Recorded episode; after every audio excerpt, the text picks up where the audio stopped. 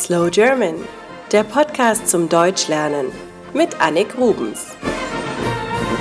Ja, da legst du nieder. Deutschland ist derzeit im Chaos versunken. Naja, ganz so schlimm ist es nicht, aber dieses Jahr haben besonders viele Streiks stattgefunden. Darüber möchte ich euch heute etwas erzählen. Es gibt in Deutschland viele Gewerkschaften. In einer Gewerkschaft tun sich Menschen zusammen, um ihre Arbeitssituation zu sichern und zu verbessern. Es gibt beispielsweise eine Gewerkschaft, die die Lokführer vertritt, eine Gewerkschaft, die Dienstleistungsberufe vertritt, eine Gewerkschaft für Ärzte, eine für Landwirte, eine für die Polizei und so weiter. Eine Mitgliedschaft ist keine Pflicht, aber man kann sich in einer Gewerkschaft engagieren. Dazu wird man Mitglied und zahlt einen jährlichen Beitrag. Dafür bekommt man dann unterschiedliche Leistungen. Ich bin beispielsweise in einer Gewerkschaft, die mir rechtlichen Beistand gibt, wenn ich ein berufliches Problem habe. Sie bezahlt mir sozusagen einen Rechtsanwalt. Die ersten deutschen Gewerkschaften gab es vor ungefähr 150 Jahren. Damals gab es Streiks und Arbeitskämpfe, weil die Arbeiterklasse am Existenzminimum lebte, während es den Unternehmern und Herrschenden so gut ging wie noch nie. Heute sind die Forderungen ähnlich. Die Arbeiter wollen gerechte Löhne. Sie wollen genug Geld verdienen, um ihren Job gut machen zu können und gut leben zu können.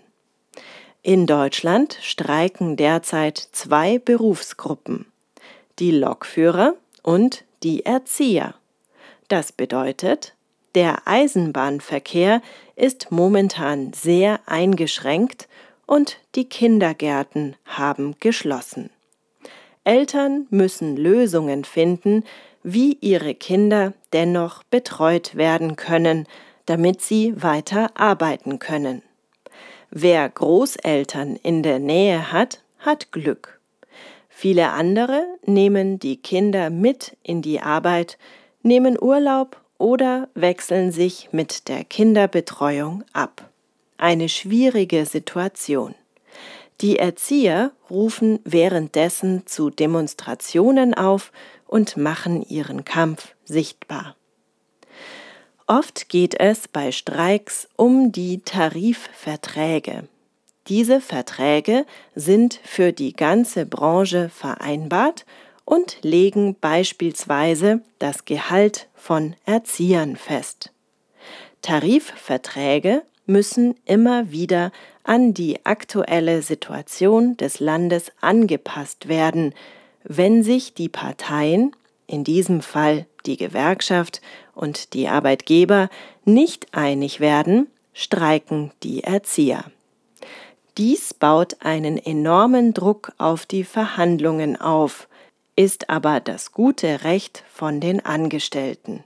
Im Fall der Erzieher ist das Verständnis für die Streiks in der Bevölkerung recht hoch.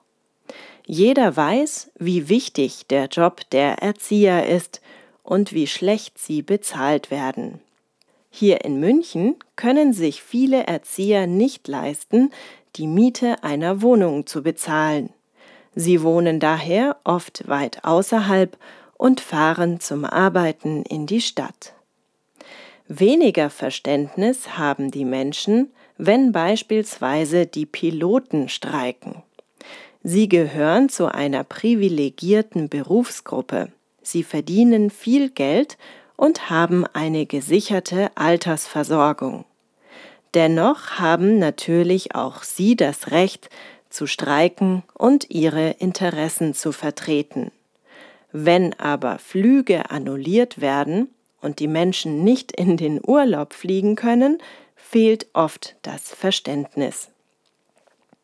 Ähnlich ist es, wenn die Lokführer streiken, dann fahren keine Züge, die Menschen kommen nicht zur Arbeit, die Straßen sind verstopft, weil es überall Staus gibt, die Menschen sind sauer. Ihr seht also, Arbeitskämpfe sind schwierig. Wie ist das in eurem Land? Schreibt doch unter slowgerman.com in die Kommentarfunktion, es würde mich sehr interessieren.